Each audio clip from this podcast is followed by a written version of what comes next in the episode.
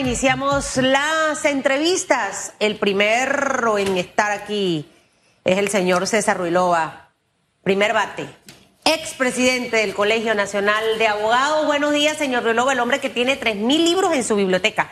Ya ha invitado también al futuro abogado, el espichón de abogado. Va en buen camino. Te faltó decir y santeño. Él no es santeño. Yo. Ah, ya. Cuando ah, me ¿verdad? presentaste, no sí, sí, olvides sí, sí, eso. sí, sí, sí. Es que a veces como usted me confunde, porque a veces pienso que es chiricano, no sé por qué. Oiga, no le ¿De qué diga a parte? un ¿De qué que es parte? no, no, chiricano. no, es que a mí en algún momento ¿De me qué- dijeron ¿De eso. qué no parte sé. de Chiriquí más o menos me proyectas? Porque todo el mundo es de David o de Sierras Altas. Nadie quiere ser No, de... yo, yo lo veo como de Bugaba, De por ahí, de las Lomas, Ah. de San Lorenzo. Ah, bueno. Sí, sí, sí. ¿Sí? Le tiene carita. Le ¿Con, tiene con carita de por con allá. finca o sin finca? Eh, vamos a ponerlo con un par de finquitas, Ah, bueno, vamos a ponerlo con un par de finquitas. Señor Ruilova, hoy tema nuevamente en la palestra las becas del IFARU. Esto que desde la semana pasada ha generado muchísimos comentarios eh, eh, en las redes sociales y que definitivamente eh, mantiene con un malestar a la población panameña. Me preocupan dos aspectos. El primero, que siento que tenemos la gran oportunidad de regular este tema. Cambiemos la forma de cómo, cómo se otorgan las becas, sin discriminar, que es mi segundo punto que me preocupa. Porque el tema de los beneficios que otorga el país debe ser para todos los panameños. Aquí no debe excluirse absolutamente a nadie y coincido 100% con el señor Lombana de que la beca es el, el resultado del esfuerzo de ese estudiante. ¿Cómo la entregamos? ¿Cuándo es una beca 100%? ¿Cuándo puede ser a 50, 70, 80? Ahí es donde está probablemente la, la solución a este tema, para evitar que se maneje políticamente como hasta ahora ha ocurrido y, y- y- y trabajarlo ya. Creo que antes de que esta administración salga, al menos para tratar de limpiar un poco lo que ha pasado, yo hiciera eso. Alguien ayer escribía, habría que investigar las becas deportivas. El hijo de Susan Elizabeth tiene una beca, beca que se ganó él en Estados Unidos. 7 y 39 lo aclaro para que lo agarren y lo pongan en, en viral en las redes. Una beca que otorga una escuela en Estados Unidos. El 35% que no cubre la beca lo pagamos el papá y yo. Trabajando de lunes a lunes. Más de 16 horas diarias. ¿Se merece la beca? Sí. Porque adivine, tiene 100 de 100 en sus notas. De que se la merece, se la merece, pero no la tiene. Entonces, no podemos tratar de querer embarrar a todo el mundo y juzgar. Porque si un estudiante tiene buenas calificaciones y opta por ir por una beca porque quizás su papá ha hecho un sacrificio, señor Ruilova, ¿por qué el Estado no se la puede otorgar? Entonces, esas son mis dos grandes eh, inquietudes con respecto a este tema, eh, tratando de, ser como justas en el, análisis. Y me gustaría conocer el punto de vista suyo en estas dos aristas que he mencionado esta mañana. Sí. Susan, gracias, buenos días. Félix, buenos días, gracias a todos los que hoy nos, escuchan y nos miran. Yo, por eso le- le- les traje un- una obra eh, de un politólogo eh, mexicano, Carlos Elizondo Mayer Serra, que dice, los de adelante corren mucho y, y la portada es subjetiva, ¿no? Porque tiene unos zapatos de marca y unas zapatillas, entendiendo que el sistema es desigual y todos no partimos de- desde el mismo espacio, desde, desde la meta eh, o, o desde la línea de, de- de partida. Hay desigualdades. Y, y él dice aquí que el problema es que históricamente se construyeron, la- las élites económicas fueron construyendo sus espacios. Esos eran los que partían por delante. Y en esta evolución latinoamericana, la clase política entendió cómo era la regla de juego y ellos ahora se han puesto por delante de quién? Del pueblo, de la masa. Entonces hay una élite o varias élites que están corriendo más que otros. Y el IFARU está respondiendo y otras instituciones a esa gran lógica. Todo esto no es un problema del IFARU, esto responde a una lógica. Una clase, una élite económica y una clase política, una élite política que dicen, estamos en el poder, vamos a poner a nuestros hijos por delante del resto, van a estudiar en las grandes universidades y ¿qué va a ocurrir después? Esos van a ser los herederos de los espacios políticos y de poder. Y esos son los que van a tener la legitimidad para seguir gobernándonos. Y nosotros desde acá vamos a tener que aplaudirlo porque esos son los intelectuales con que estudiaron Estuvieron con la plata del pueblo. Entonces, yo de verdad que te escucho, Susan, y es muy optimista tu punto de vista. Vamos a arreglar aquí y acá.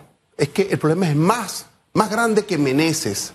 El problema es más grande que los padres de, los, de, los, beneficiarios de estos auxilios económicos. de los padres políticos sí, de, los padres políticos es más grande el problema. Pero es que si al final yo tengo la voluntad de servir y yo entro al Estado a servir, yo voy a ser un agente de cambio para cambiar las cosas.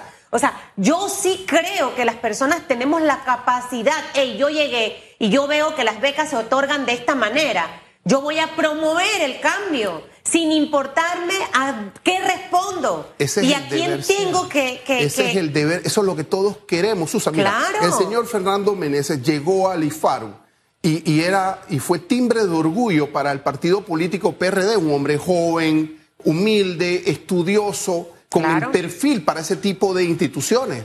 No había duda de ello. ¿Y en qué ha quedado todo? Quedó atrapado por la lógica del sistema. Pero en este momento está la oportunidad de salir de ese sistema. Eh, ¿Y, por qué lo digo? Y voy a insistir de verdad en eso. Y voy a poner aquí el ejemplo de mi hijo. Para poder que a él se le otorgara ese porcentaje de beca, Estados Unidos revisó mi cuenta de banco, la cuenta de Boris y el salario mensual de nosotros. En base a eso se decide, usted va a tener 30, 15, 20%. ¿Por qué en Panamá no podemos hacer exactamente lo mismo? Porque el problema no son las becas. Las becas tienen una lógica las becas por mérito, eso siempre ha existido. Después se fueron ampliando como una especie de auxilio a la familia de los estudiantes. Pero ahora llegó la figura del auxilio económico. ¿De dónde eso es nuevo, que yo no sé de dónde salió. Porque la figura es la, que estamos criticando. Pero regulemos la manera en la que se gestionan las becas. Yo, usted es abogado. Eh, yo no sé, si no sale del gobierno, de algún de alguna persona que me esté escuchando, proponga a la Asamblea una iniciativa una norma para regular la manera en la que se entregan las becas. Y. Susan, sigo insistiendo, las becas, hay estándares, criterios. Nosotros no estamos discutiendo el asunto de las becas, estamos de dónde nació eh, Ustedes han investigado de dónde nació el auxilio económico, quién propuso eso, cómo se gestionó. O sea, el auxilio económico en el IFARO. Espérate un momento, ¿eso de dónde salió? Esas figuras responden a la lógica general del sistema. Estamos en, una, en el poder. Alguien me pregunta, ¿cuál es la relación del poder político con el partido en el poder? Es decir, el gobierno con el PRD, bueno, ahí está la relación. La gente vinculada al poder político, ya, y cerca de él, entonces tiene acceso directo a esas estructuras y vamos a crear la figura. ¿Cuál es la figura? La figura es el auxilio económico, no las becas el, auxilio económico es escandaloso, es espurio, es, denigrante. Y solo hemos advertido, Félix y Susan, el, pidiéndole explicación a Menezes. Pero si yo soy un padre de familia con algún grado de, nivel económico, ¿qué me lleva a mí a acceder a eso? Preguntémonos. Pero lo que pasa, y, lo que pasa es lo siguiente, no nos centremos nada más en el auxilio la manera en la que se otorgan las becas al 100% también. Bueno. Por eso es que insisto, bueno. el problema va a seguir si no nace la iniciativa de revisar la forma en la que se otorgan las becas, bajo qué criterios. Si nosotros nos vamos a esa parte medular, yo voy a evitar que esto se convierta en un botín político porque voy a normar, voy a definir cómo se deben entregar. Ahorita quizás quitan el auxilio económico.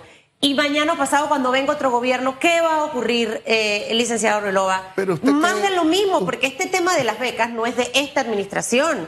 en la anterior administración del señor Varela, usted recuerda a la gente que se fue con beca. O sea, el tema de las becas ha sido un escándalo por años en este país.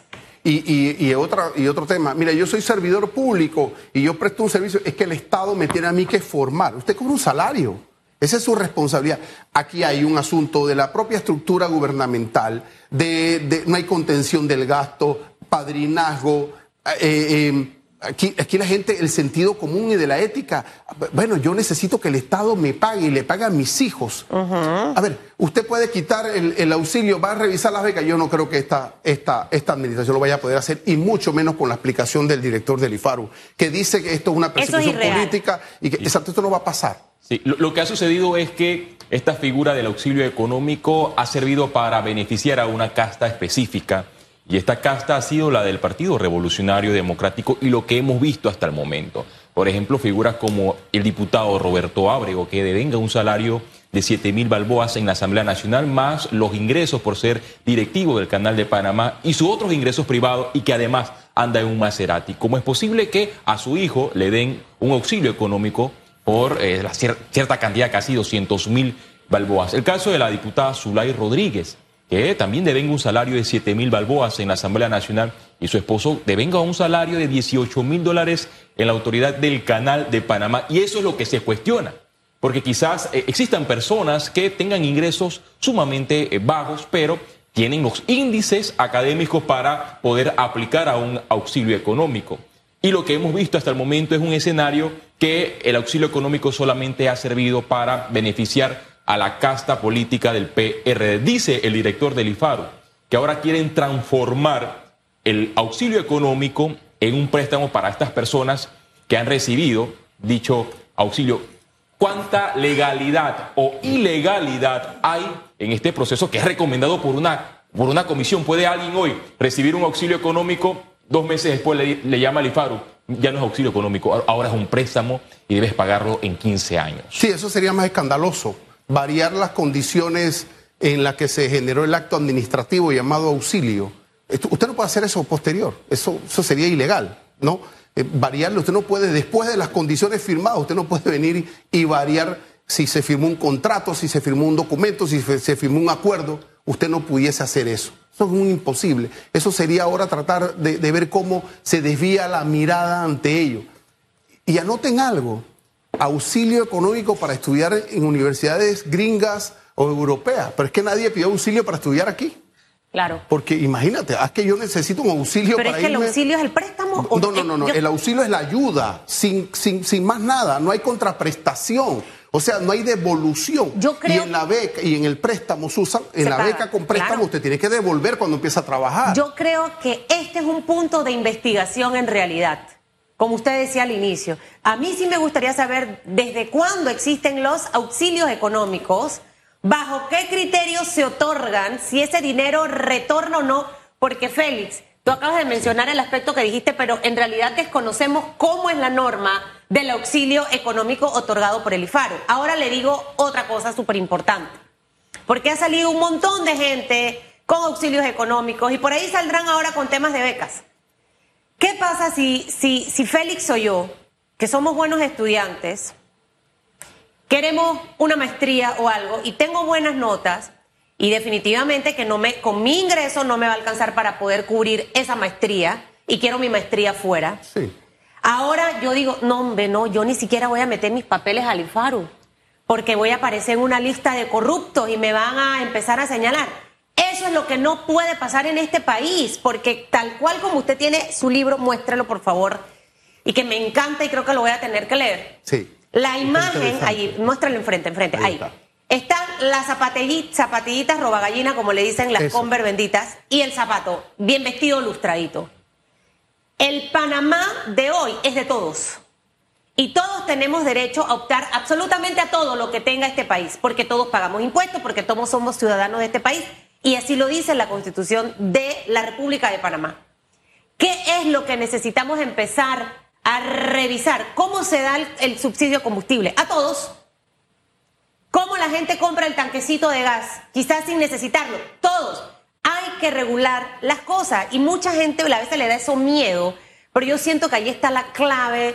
Eh, el señor Ruilova, aquí tenemos a Carlos Araúz que dijo yo estudié con beca del, IFARU, el Lombana decía, yo pedí un préstamo del IFARU para poder eh, hacer mi maestría. No podemos satanizar este tema por el mal manejo que quizás se ha dado políticamente por los casos que ha mencionado el señor Félix Antonio Chávez. Las, becas y los préstamos para eh, este tipo de, coberturas no hay discusión. Eso no es, el, eh, no es el tema.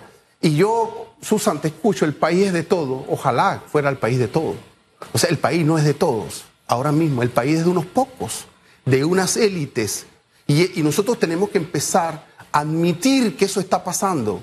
Admitirlo, el país está secuestrado por, ha estado secuestrado históricamente por una élite económica y ahora una élite política que entendió que tiene que hacer plata y que mantenerse en, esas estructuras políticas para dominar y para decirle a su descendencia, así funcionan las cosas.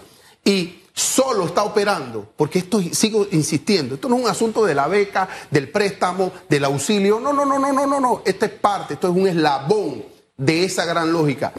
¿Qué pasa? Que todo funciona en, en relación de cómo se maneja la élite económica con la élite política. Cuando se, fusionan, cuando se pelean, cuando se, ayudan, cuando no. Está ideado para eso ideado para eso. Y es lastimoso que yo diga esto públicamente, pero tenemos que admitirlo. Y una vez admitido, entonces vamos a, ¿qué cosa?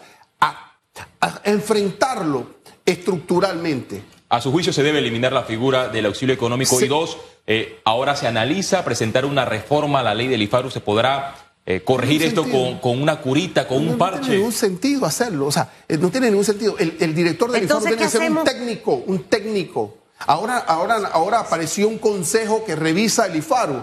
Pero esto es, esto, esto, ¿y que dónde estuvo? Pero y hay gente. ¿Pero qué hacemos? Bueno, primero admitir, Susan, que no podemos ahora estar solo que la beca, que el, que el auxilio. No, no, no, no, no. Entender, mira, estos tipos se han acomodado, estas élites se han acomodado. ¿Cómo nosotros logramos destronar, desbancar eso? ¿Cómo opera? ¿Cómo funciona?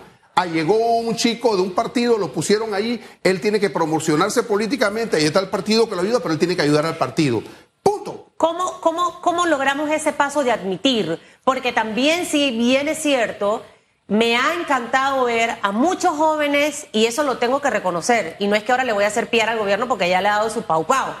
Me ha encantado ver a jóvenes, a jóvenes indígenas graduados de medicina eh, con beca. Eso está muy bien. Entonces, lo que pasa es que no me puedo centrar solamente en lo que he hecho bien con el tema de las becas. Ahorita mismo yo tengo que enfocarme en lo que no he hecho bien y corregirlo. Esa parte de admitir eh, tendría que venir por parte del gobierno, porque hasta ahora lo que se ha dicho es que se están manejando bien. Entonces, primer paso, admito que algo se ha estado mal. Segundo paso, voy a corregir lo que se ha estado haciendo mal y yo mismo voy a proponer los ajustes que debo hacer, ¿cuáles serían esos ajustes? Yo no puedo hablar de secta frontera, de ataque a la pobreza, cuando lo que estoy beneficiando es a una, a una clase acomodada. Es un contrasentido político que el presidente de la República y su proyecto político haya sido destronar a través de, la eliminación de la secta frontera. Y aquí los que están graduándose y, que, y los que tienen las oportunidades y acceso son las mismas élites. Eso no funciona. Ok, bueno, ya no van a cambiar porque usted no ha escuchado una censura o una autorregulación del gobierno. Eso no va a pasar.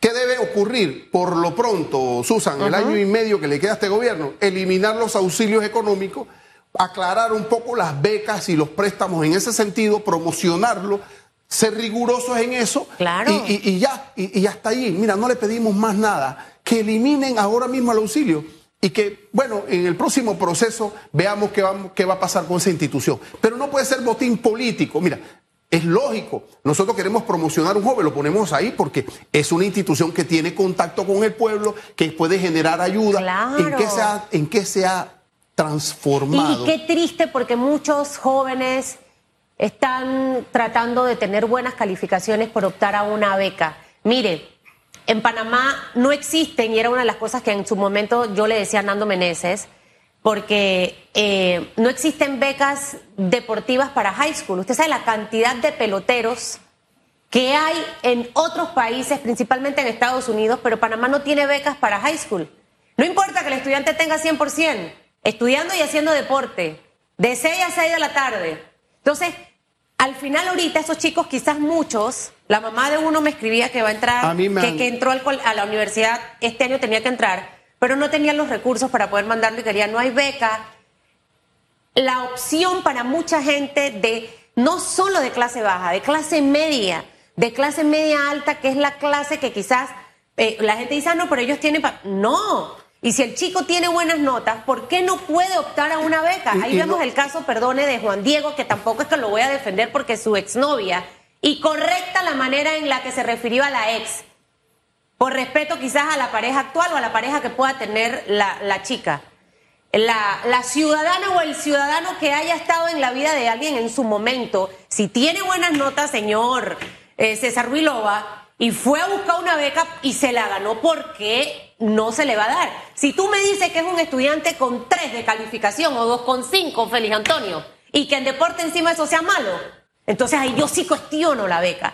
No podemos caer los ciudadanos en, en desvirtuar de verdad el concepto de lo que son las becas.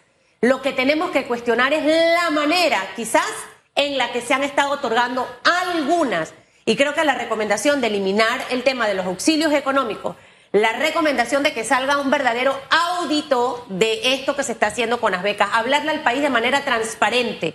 ¿Cómo las otorgo? Estas son las que tenemos. ¿Cuántos estudiantes? No que la ley de datos no me permite. No, olvidémonos de eso. Ahorita hay que ser transparente. Susan, es que yo quizás lo puedo decir más, más fuerte, pero no más claro que esto. Mira, el IFARU tiene un presupuesto para becas, para préstamos y tal. Entonces, si usted utiliza esos fondos para auxilio económico, ¿qué le quita? Espacio financiero a las, becas y a los préstamos, que son los que eh, eh, operan en función de los méritos, de las oportunidades y tal cual. Entonces, usted le resta a esos espacios y esas posibilidades de impactar la vida de mucha gente porque usted tiene el rubro ese para, para los auxilios económicos. Estamos hablando de miles de dólares. Entonces, cuando llega un... A mí me han llegado, tengo una amiga que su hijo futbolista accedió, ni lo miraron, ni, ni nada, no tuvo posibilidad. Me dice César, bueno, ¿por qué? Porque el sistema está funcionando para ayudar. ¿Cuántos años tiene? Un joven, un joven futbolista de 17 años. Todavía no está en la universidad, es lo que le digo. Bueno, eh,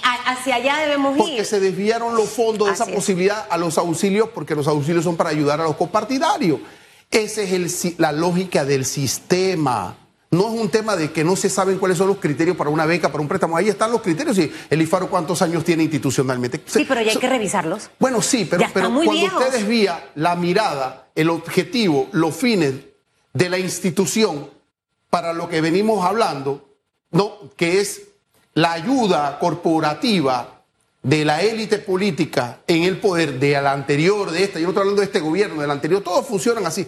Bueno, hay que decirles en el proceso político de debate, hemos identificado que ustedes están utilizando esto. Como hablamos de la lotería, bueno, es que la lotería está, está para un partido político. Bueno, entonces ahora el IFARU es esto. Ya, ya, señores, identificamos cómo funciona su lógica. Paren, paren, deténganse. Pero, pero si quedamos, lo que, lo que quiero advertir, Susan, es que si nos quedamos en el tecnicismo de que no, no, no, no, no eso se va a resolver. Ellos saben cómo hacerlo. Aquí, ¿qué papel podría jugar la Fiscalía Electoral que hasta el momento no ha hecho absolutamente nada? No sé si usted recuerda que recientemente hubo una contienda interna en el Partido Revolucionario Democrático y los dos bandos se acusaron que supuestamente se estaban entregando becas para poder captar más votos a lo interno del partido gobernante. ¿Qué sucedió? Nada, porque la Fiscalía General Electoral no investigó. Es decir, hasta el momento se desconoce si en efecto estas becas se usan como, como un maletín para el clientelismo político. ojalá que no, ojalá que no, Félix, porque los destinatarios de las becas son los muchachos que quieren y, sería muy difícil estigmatizarlos y, decir que son parte de una lógica. Y, no tiene ahora, desde mi punto de vista, nada que ver con procesos políticos y tal, salvo el argumento y la retórica del señor Meneses, que dice que es un perseguido político y, tal. Solo le falta ponerse el cuello ortopédico y entonces ya completa la figura. Pero pienso que la defensa debe ser otra, ¿no? Tener la, la, la, defensa son los argumentos. Yo no soy abogada, pero yo para defenderme aquí está Aquí están las pruebas, esto, esto es, y vamos a cambiar esto. Mire, a veces cuando uno se equivoca en casa con los hijos, uno dice, le puede doler y, me aculpa, pero es la manera en la que eh, podemos empezar a corregir las cosas. Quisiera dejar a un lado el tema del IFARU y, quiero aprovecharlo también porque esta semana ya se designó, eh, se escogió, eh, para usar el término correcto, se seleccionó. Se designó. Se designó porque ya está designado oficialmente, sí. El nuevo magistrado del Tribunal Electoral y el suplente, ¿no? Ya los magistrados de la Corte decidieron y escogieron. Y en paralelo, esta, esta misma semana se anuncia por parte del Tribunal Electoral la suspensión de la para la recolección de firmas por los candidatos de libre postulación. Dos aspectos que, que han generado muchísima preocupación. Usted es abogado. Eh, y, más allá del tema de la designación, lo que anhelamos los panameños de una institución como el Tribunal Electoral, que ha gozado por décadas del prestigio y reconocimiento a nivel internacional. Eh, su punto de vista, licenciado Ruilova. Vamos a dejar este libro, hubiera traído el otro de la democracia electoral, pero bueno, queda pendiente. Eh, igual, hay que ir desbancando los mitos desbancando los mitos. El mito, vivimos en democracia. Y entonces si usted empieza a preguntarle a la gente, ¿qué democracia? nosotros pienso que nosotros hemos construido en 32 años, el 90 para acá, una democracia electoral, una democracia para contar los votos, una democracia dominada por los partidos políticos, algunos lo llaman la partidocracia. Solo los partidos políticos están dominando el escenario y todo pasa por allí. ¿Quién es el árbitro? Es decir, cómo se escoge el árbitro, quiénes van a ser los regentes del, Tribunal Electoral, cómo funciona el sistema, cómo se cuentan los votos, cómo de eso somos expertos. Nos va bien. Y más nada que eso. Entonces, si usted mira, hay un designado como magistrado del Tribunal Electoral, tiene un antecedente un partido político, el resto de los partidos políticos de oposición dicen, no, eso está bien, no tengo ningún problema porque ese sea miembro, porque responde al mismo sistema. Entre nosotros nos entendemos. Así que si coincidimos que todo esto es parte de, la democracia electoral dominada por los partidos políticos y no por el resto, entonces está normal. Ah, eh, hemos normalizado esta lógica. Ah, la pregunta siguiente, ¿queremos algo distinto? ¿Queremos renovar esa fórmula, esa lógica? ¿Cómo lo hacemos? Entonces nos dan una especie de espacio, comisión de reforma, vayan ustedes allá con las organizaciones y traten de reformar el código electoral para seguir contando los votos y la fórmula de escoger los representantes, pero no hay lo que los países desarrollados dicen, democracia participativa con Estado de Derecho. Eso no lo tenemos, eso lo tenemos que construir. ¿Cómo? ¿Cómo lo construimos? Bueno, ¿cómo lo construimos? Exigiendo espacios para esa construcción exigiendo espacio. A ver, ¿dónde está la participación ciudadana? ¿Dónde está para, por lo menos, hacerse escuchar en la toma de estas decisiones? No existe.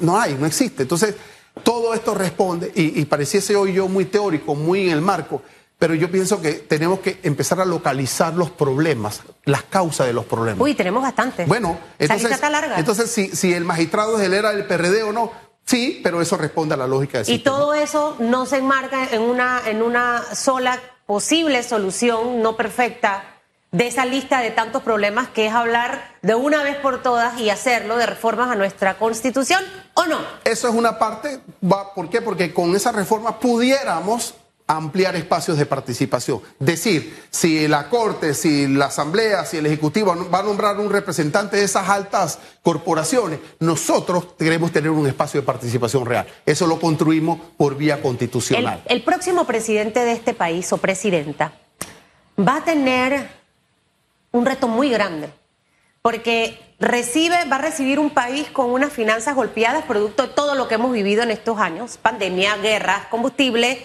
y nuestros propios cierres de calles que fueron para rematar en el mes de julio. Encima de eso, hemos, hemos visto todos los escándalos a nivel del tema eh, político que han generado un desprestigio de la clase política de este país cuando ya la gente aquí no cree absolutamente en nadie. Y sigue votando por Y recuperar esa confianza va a ser difícil y ahí es donde pueden venir las tomas de decisiones peligrosas.